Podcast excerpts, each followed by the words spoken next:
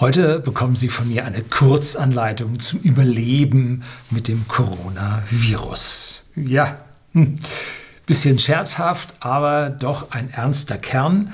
Und heute will ich mal ein anderes Video zu diesem Problem drehen, als das, was Sie ja üblicherweise finden und was Sie in den dauerhysterischen Medien täglich um die Ohren gehauen bekommen.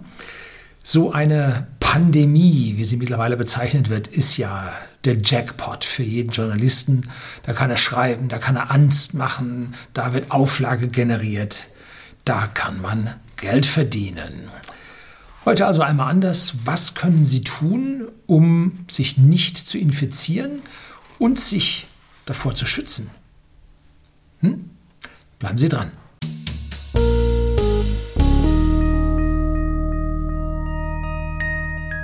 Guten Abend und herzlich willkommen im Unternehmerblog, kurz Unterblog genannt. Begleiten Sie mich auf meinem Lebensweg und lernen Sie die Geheimnisse der Gesellschaft und Wirtschaft kennen, die von Politik und Medien gerne verschwiegen werden. Und heute sind wir beim SARS-CoV-2-Virus. Ja, das ist eine Mutationsreihe und die Biologen sind sich nicht so ganz sicher, wie Viren überhaupt entstanden sind. Sind die durch willkürliche, zufällige ja, Kombination von äh, Aminosäurebruchstücken in unseren Zellen entstanden, sind dann amok gelaufen und haben die Zelle dann für ihre Zwecke missbraucht? Oder sind sie Überreste von einem Bakterium, das gesagt hat, jo, meine Hülle und mein Kern und alles brauche ich nicht mehr, weil ich nutze da lieber Zellen eines Wirtes dafür, um mich zu vermehren. Nun, da gibt es verschiedenste Theorien, die Experten streiten sich, das gehört sich so, das ist Wissenschaft, wenn man unterschiedliche Meinungen und Deutungen verfolgt. Ich war vor zwei Wochen im Februar auf einem Kreuzfahrtschiff. Ja, ich bin in der Antarktis unterwegs gewesen und vorher war ich in Argentinien noch ein paar Tage unterwegs. Wenn man schon so weit fliegt, muss man da auch schon was mitnehmen. Und vor meinem Flug nach Ushuaia, einen Tag vorher, ruft mich an von der Hapag-Lloyd, Reiseveranstalter, Betreiber des Kreuzfahrtschiffes, äh, ob ich denn in China gewesen wäre, ob ich in meiner direkten Umgebung einen Coronavirus-Fall gehabt hätte. Und noch eine Frage. Und ja und ob ich an meinem Arbeitsplatz, glaube ich, Kontakt mit Chinesen gehabt hätte. Ja, so im, auf dem Weg zum Flughafen im Bus mussten wir das alles noch ausfüllen und unterschreiben. Und wer hier gelogen hat und dieses Kreuzfahrtschiff angesteckt hätte, jo, der hätte seine Privatinsolvenz anmelden können. Denn dann, wenn Sie hier wissentlich eine Falschaussage treffen, peng. Ne?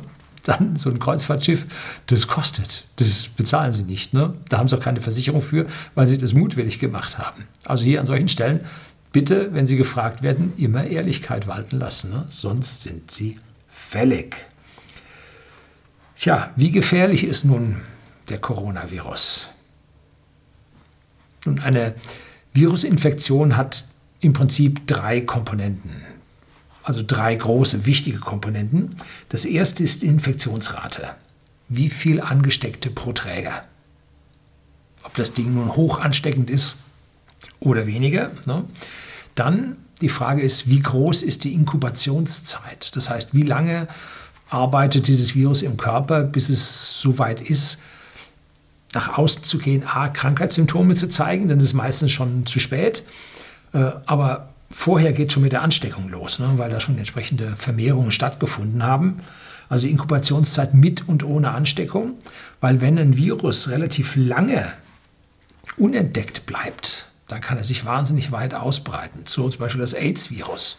Das hat Inkubationszeit von Jahren und ist dennoch schon ansteckend. So deswegen konnte sich die AIDS-Epidemie weltweit so breit ausweiten, hatte allerdings einen sehr speziellen äh, ja, Verbreitungsweg, was es zum absoluten Killer nicht gemacht hat. Aber manche Landstriche, 40 Prozent, nein, 25 Prozent der Leute Schwarzafrika infiziert. So, ähm, die spanische Grippe, also Infektionsrate, Inkubationszeit und am Ende noch die Todesrate. Wie viele der Infizierten stirbt tatsächlich? Ne? Und da ist nun das Coronavirus nicht so der Killer mit 5%. Beim AIDS wäre es unbehandelt nahe 100 Und da ist also das nicht so stark. Ähm, es gibt aber auch andere Vireninfektionen, auch Grippeinfektionen. Da sieht es schon schlimmer aus. Und zwar die spanische Grippe war nach dem Ersten Weltkrieg relativ schnell und relativ tödlich. Das lag nur noch daran, dass die Menschen besonders schwach waren nach dem Ersten Weltkrieg, verhungert, wirklich schwach und haben gerade so überlebt und dann kommt so ein Killer daher und dann rafft es sie natürlich dahin. Ähm, da komme ich später noch mal ein bisschen zu, wie man sich dann persönlich dagegen noch schützen kann. Und die ganz, ganz großen Killer mit den hohen Todesraten, die töten normalerweise ihren Wirt sehr schnell. Und damit sind sie für die Gemeinschaft der Menschen, der Gesellschaft nicht so gefährlich, weil sofort die Ecken, wo es ist, ausgerottet werden. Ne? Dann ist auch der Killer hin. Deshalb ist Ebola im Prinzip nicht in Anführungszeichen so gefährlich, weil relativ schnell tötet.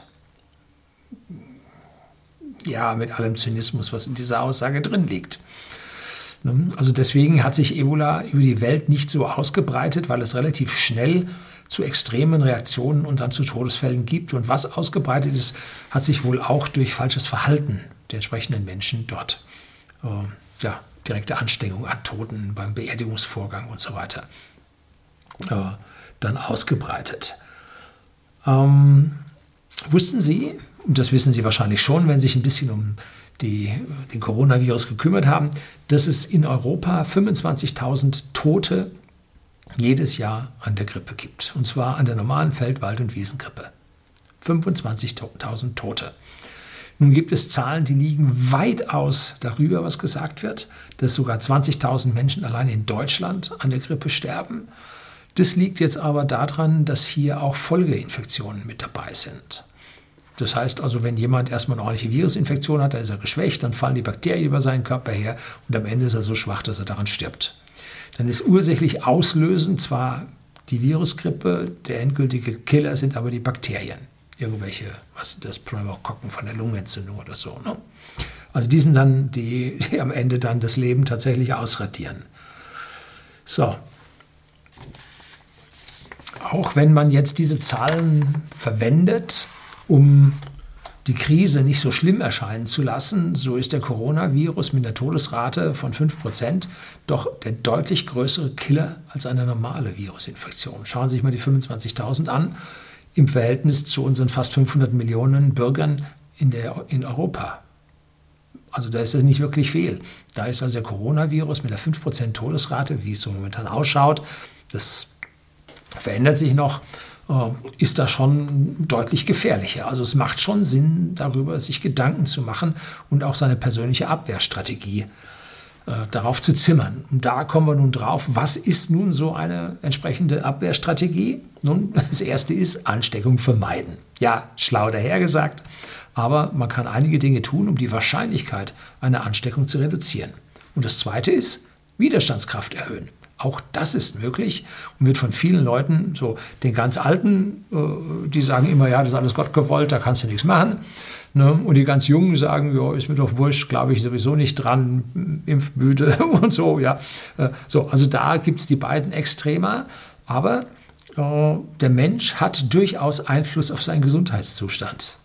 Und den sollten Sie das sollten Sie berücksichtigen. Und wenn Sie das dann schon mal machen, sollten Sie das für Ihr gesamtes Leben dann einführen. Ne? So, ich sehe eine riesige Gefahr von unserer, wie heißt es so schön, High-Contact-Gesellschaft, die starken Kontakt zu ihrem Gegenüber pflegt. Das ist jetzt in Norddeutschland weniger so. Hier in Bayern sind wir ja schon fast in Wien oder in Italien und da ist die Bussi-Bussi-Gesellschaft schon schwer unterwegs. Und ich habe das nie verstanden, wann man zwei Küsschen gibt, wann man drei Küsschen gibt, ob man links anfängt, ob man rechts anfängt. Ich bin da immer völlig irritiert. Ähm, ich mache das auch nicht gerne. Ich bin in der Beziehung auch monogam, dass ich da nicht den Kontakt zu irgendeinem anderen Geschlecht der 99 Geschlechter suchen würde. Äh, nee. Ähm, und den sozialistischen Zungen, nein, Bruderkuss der hat mich bei Honecker und Brechen ja sowieso immer angewidert. So, ja, gut, okay. Also aus meiner libertären Seele lehne ich also diese Kommunisten vom Innen heraus vollkommen ab. Äh, ja, es gibt da so ein paar Dystopien, also was so in der Zukunft an, an, negativen Dingen auf uns wartet. Und eins davon ist mit einem lachenden und einem weinenden Auge gedreht, der Film Demolition Man. Mit Sylvester Stallone, Sandra Bullock und Wesley Snipes als dem Bösen. Ähm, das ist ein Kultfilm. Und da gibt es also ein schweres Verbannen, ein Verbot körperlichen Kontaktes, vor allem den Austausch von Körperflüssigkeiten, wie man dort sagt, und man begrüßt sich. Sanfte Grüße. Äh, mit einer sich bewegenden Hand und soll dafür zeigen, dass man also hier den Kontakt zur anderen Person nicht nimmt. Und als wir mit der Kreuzfahrt dann von der Antarktis wieder zurückkamen, da stand dann die gesamte Führungsmannschaft der Crew stand unten neben der Gangway und hat also nun jedem der Gäste dann die Hand gegeben und ich stand da und habe denen gemacht, nein, ich habe denen allen nicht die Hand gegeben. Und zwar jetzt nicht, weil ich Angst hätte, ich würde mich bei denen anstecken, sicherlich zum kleinen Teil auch, aber ich wollte die nicht anstecken, wenn ich was hätte. Und das ist etwas, was bei uns in der Gesellschaft schwer missverstanden wird. Wenn also da so ein Asiate bei uns mit Maske rumläuft, dann ist es nicht so, dass der Angst hat, dass der von anderen angesteckt wird, sondern er meint, er hätte was und wollte andere nicht anstecken.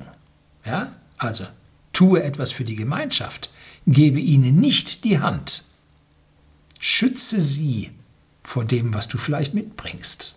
Jo, da sind die Deutschen ganz anders. Was? Was? Ja gut, Michael Jackson hatte seinen weißen Handschuh an, aber der hatte auch weiße Mäuse in seinem Hirn. Darf man das jetzt sagen? Weiß nicht. Ich ziehe das zurück. Gut. Wo findet nun der große Übertrag an Körperflüssigkeiten bei uns statt?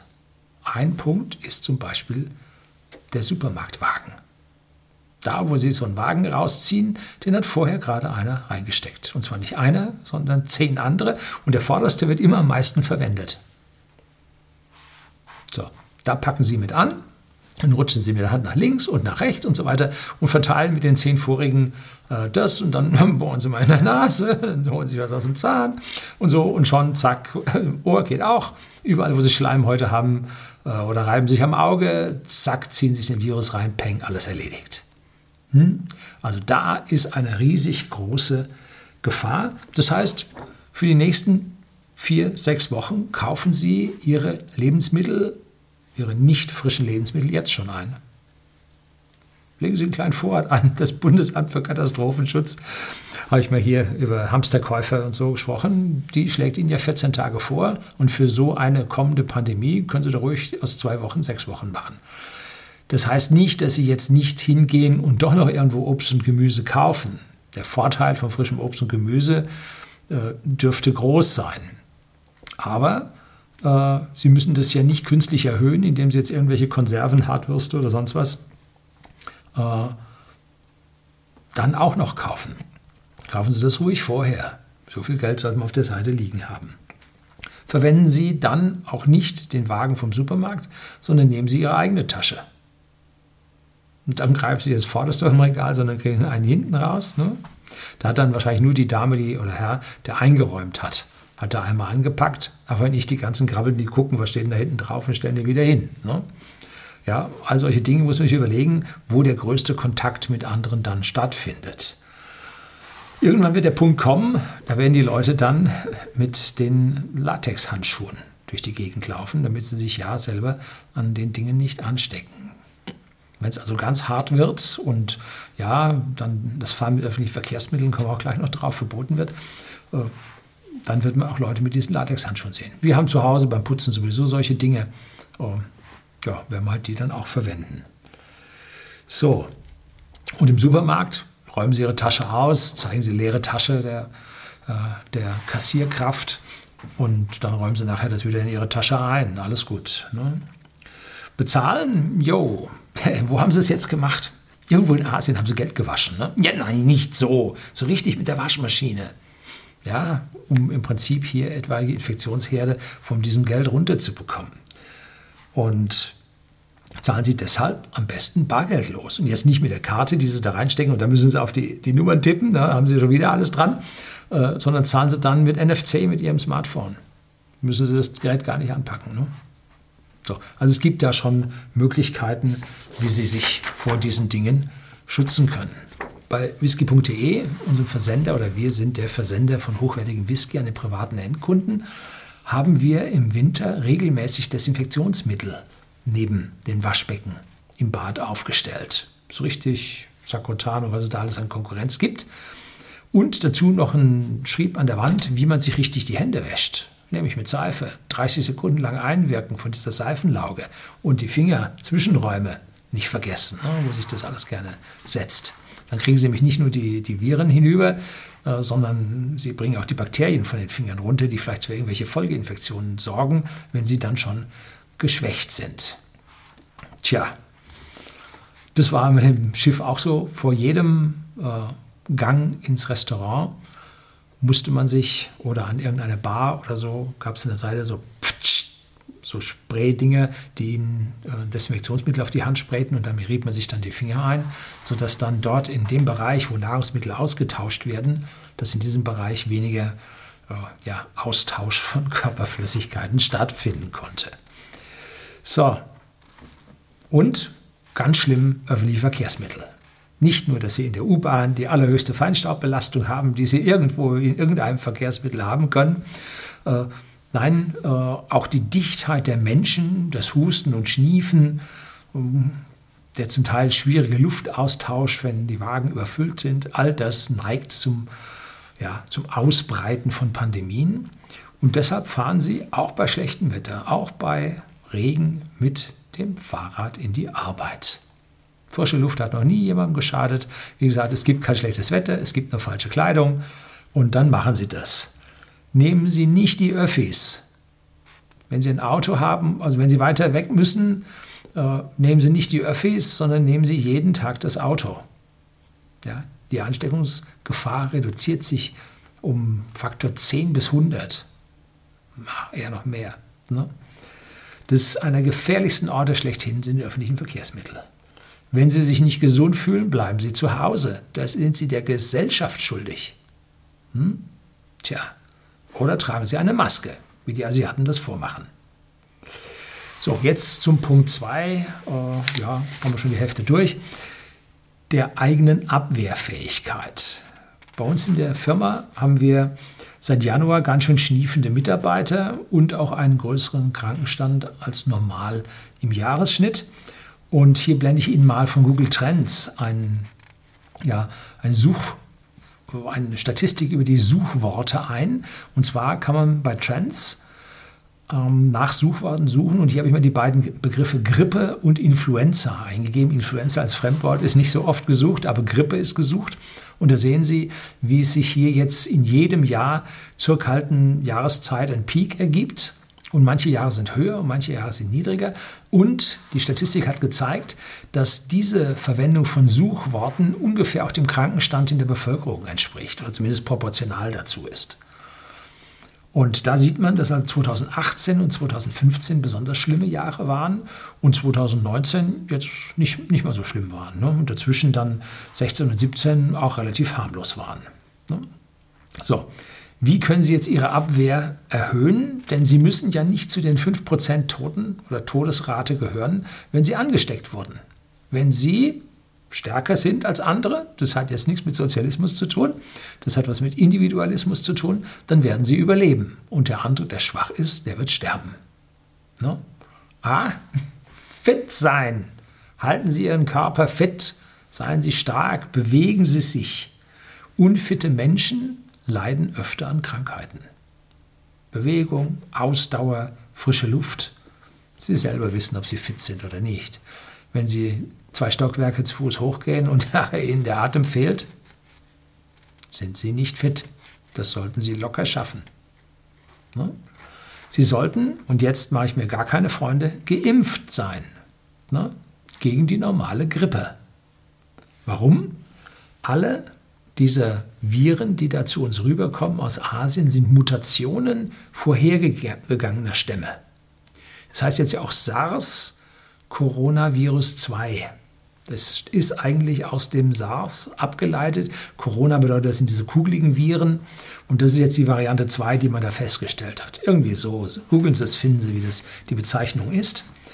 Und wenn Sie gegen die Vorgänger dieser Grippeviren geimpft sind, ist die Wahrscheinlichkeit hoch, dass Sie einen gewissen Prozentsatz an Grundschutz gegen diesen Virus auch haben das wird nicht so richtig wirken, weil der ja mutiert ist. Aber allein, wenn Sie 10% bessere Abwehr zeigen als andere, ist die Wahrscheinlichkeit gering, dass Sie zu den 5% Toten gehören. Das ist ein Grund, warum man sich regelmäßig gegen Grippe impfen lassen sollte. Ich war im November dort. Wop, jedes Jahr kriege ich meine Grippeschutzimpfung. Habe ich Nebenwirkungen bislang bekommen? Nein, ich habe keine Nebenwirkungen bekommen. Warum nicht? Weil ich fit bin und weil ich weiß, wenn ich mich irgendwie nicht ganz super optimal finde, fühle, dann gehe ich halt nicht hin zum Impfen, dann warte ich eine Woche oder zwei. Und wenn ich mich dann fit fühle, dann gehe ich hin. Und dann ist die Wahrscheinlichkeit, dass Sie eine Nebenreaktion, eine Nebenwirkung kriegen, vergleichsweise niedrig. Ich kenne niemanden, der bislang eine, äh, an einem langen, an einem Dauerschaden, an einer Impfreaktion leidet. Aber ich kenne Leute, die zum Beispiel an Masern erkrankt sind und ihr Leben lang 80 Prozent, 85 Prozent ihres Augenlichts verloren haben. Nur weil sie nicht gegen Masern geimpft waren. Ganz schlimme Sache. Ne? Also, denken Sie darüber nach, ob Sie sich impfen lassen wollen. Sie müssen jetzt nicht, ich bin auch überhaupt nicht für Zwangsimpfungen. Ganz und gar nicht. Das verletzt ihre Körperoberfläche. Das ist eine Gewalttat des Staates gegen das Individuum. Aber lassen Sie Ihren Intellekt sich führen. Und wenn in der Bevölkerung ein gehöriger Prozentsatz geimpft ist, dann schützt es die anderen wenigen, die da andere Meinungen haben, mit, weil einfach der Sprung von einem zum anderen in einer gut durchgeimpften Bevölkerung halt unterbunden ist. Also interpretieren Sie das nicht, dass ich für Zwangsimpfungen bin. Ich appelliere nur an die Freiheit, dass Sie geimpft sind. Ne? Sollte Ihnen persönlich helfen. Tja. Ähm, Sie können A, eine gewisse Abwehr, die ich sagte, wenn sie zu 10% wirkt, ist auch schon was gewonnen. Äh, es kann auch sein, dass Ihr Immunsystem diese Viren als ähnlich erkennt und schneller reagiert. Dass Sie also einen schnelleren Aufbau der eigenen Abwehr haben. Und wenn Sie schneller die Abwehr aufbauen, dass Sie schneller reagieren, dann wird der Virenbefall in Ihrem Körper nicht so überschwingen und nicht so riesengroß, so, so tödlich werden. Ne? So. Ähm, nächste ist Vitamin D-Level. Da wird ja auch viel rumdiskutiert. Die einen schwören drauf, die anderen sagen, alles Mummenschanz, kannst du vergessen. Ähm, Sie sollten Ihren Vitamin D-Spiegel auf ja, schon vor Wochen auf einen höheren Stand gebracht haben. Und man kann auch jetzt noch damit anfangen. Achten Sie darauf, Vitamin D3 und das kombiniert mit K2, dass sich da nichts ablagert und so weiter. Ich habe mal hier ein Video drüber gedreht, über den Vitamin D-Haushalt im Körper und wie man den, wie hoch man den halten sollte. Und hohe Vitamin D3-Werte im Blut sorgen für eine gute Abwehr. Das ist das, was die Ärzte sagen. Das sagen nicht sagen die Ärzte. Ich zitiere das hier nur. Und als gute Werte gilt, gilt ein Bereich von 30 bis 70 Nanogramm pro Milliliter. Passen Sie auf, da gibt es unterschiedliche Skalen, dass Sie da wirklich die Nanogramm und nicht die Millimol oder was immer das sind, Nanomol, Millimol, ähm, verwechseln. Und ich habe 50, liege ich genau in der Mitte. Das ist ein Spitzenwert, der wahrscheinlich nicht mal von 10 Prozent der Bevölkerung erreicht wird. Die meisten krebsen darum und 66 Prozent krebsen unterhalb des 30 rum und 50 Prozent krebsen sogar unterhalb von 20. Und dann geht jeder Arzt hin und sagt, das ist zu wenig, das müssen wir jetzt substituieren. Da müssen wir jetzt was geben, damit sie mit ihrem Vitamin D-Level halt auf entsprechende Höhen kommen. Und warum haben wir so niedrige Vitamin D? Weil wir nicht mehr nach draußen gehen, weil wir, wenn wir rausgehen, uns vermummen dann mit äh, Sonnencreme gegen die Sonne schützen, weil so viel Angst vor Krebs gemacht wird. Dabei baut das Sonnenlicht auf der Haut das Vitamin D auf und das sorgt auch für einen Schutz gegen Krebs. Wir schießen uns also hier da ein großes Eigentor, indem wir uns vor der Sonne schützen. Ne? Also passen Sie da auf. Gehen Sie mal zum Arzt, lassen Sie sich mal Ihr Vitamin D-Level. Alle zwei Jahre haben Sie Anrecht auf ein großes Blutbild und ich glaube, Vitamin D ist mit dabei. Und da sagt der Arzt, um Gottes Willen, da müssen wir jetzt was tun. Weil der hat seine Anweisung, wann er da agieren muss. Und unter 30 kann er reagieren und unter 20, glaube ich, muss er reagieren. Irgendwie so sind diese Werte. Ähm, gehen Sie mal hin, lassen wir mal machen, wird nichts kosten. Und fragen Sie vorher, vielleicht kostet doch was. Weiß ich nicht, wie das ist. Ich bin privat für Sie, ich zahle sowieso alles selber. Habe einen riesengroßen Selbstbehalt bei der Geschichte, weil ich keine Lust habe, Rechnungen einzureichen. So, und dann, viertens, Punkt D, lassen Sie sich gegen die Folgekrankheiten, die die großen Killer sind, die diese Zahlen verfünffachen, verzehnfachen, lassen Sie sich gegen die impfen. Und was ist das? Lungenentzündung.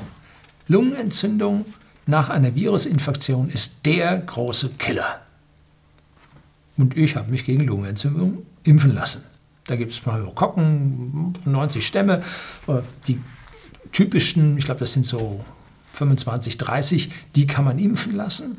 Habe ich machen lassen. Und da muss man nicht jedes Jahr hingehen, sondern so, ich glaube, alle vier Jahre oder so muss man das machen lassen. Ich habe es letztes Jahr machen lassen. Und äh, ja, ich schaue also dann einer Coronavirus-Infektion relativ gelassen äh, entgegen, auch wenn ich mich mit dem Kontakt schützen werde. Aber unser hoher Vitamin D-Level in der Familie und äh, die Impfung gegen die Folgekrankheiten oder die gängigen. Ja, natürlich kann ich die, die 31. Pneumokocke niederringen. Ja, gute Statistik, irgendeinen Tod müssen sie sterben. Ähm, aber die Wahrscheinlichkeiten lassen sich an dieser Stelle dann doch beherrschen. Und vergleichsweise fit bin ich nun auch, dass also mein Kreislauf an dieser Stelle gewisse Abwehrfähigkeiten hat. Tja, wenn es also dann soweit ist und die Pandemie nun wirklich zuschlägt, dann sollten Sie sich also mit Masken, Handschuhen zusätzlich schützen.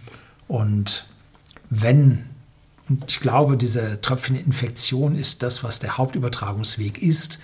Und wenn dieses Tröpfchen austrocknet, soll es also wohl dann nicht mehr äh, übertragungsrelevant sein, soll also dieser Virus dann sterben, dass er sich also nicht wie so ein Pilzspore dann da einigelt und tausend Jahre überlebt, äh, sondern soll dann noch, soll dann also nach Austrocknung nicht mehr aktiv sein, um das äh, sie sich dann vor diesen Tröpfcheninfektionen an dieser Stelle schützen. Es wird in unserem öffentlichen Leben ruhiger werden, so wie es jetzt in Italien ruhiger geworden ist. Ich glaube, der Karneval in Venedig ist abgesagt. Heute ist Faschingsdienstag hier in Bayern.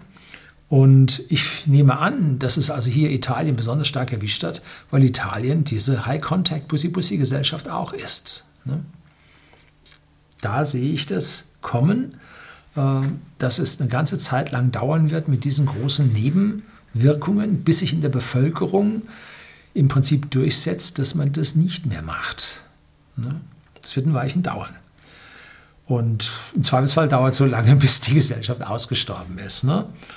Eine richtige Pandemie mit hoher Ansteckung und Todesrate, die über die Luft übertragen würde, die ist zwar von der Wahrscheinlichkeit nicht ausgeschlossen, aber sehr, sehr gering, weil sie halt ihre Wirte unmittelbar schnell dann killt. Ne? Also den großen Panikmachern an dieser Stelle von Leim zu gehen, ist auch nicht hilfreich, sondern kann sie vielleicht in der inneren Abwehr so mental zermürben, dass sie dann doch angesteckt werden. Ja, das ist alles ein, eine Ausgeglichenheit, ein Glauben an die Gesundheit. Wer an die Krankheit glaubt, wird krank werden, diese Nocebo-Effekte. Wer aber dagegen glaubt, dass er stark und gesund ist, der wird auch tatsächlich statistisch weniger krank werden. Ja, so ist es leider hier das Video über Nocebo. Das soll es nun endgültig gewesen sein. Herzlichen Dank fürs Zuschauen.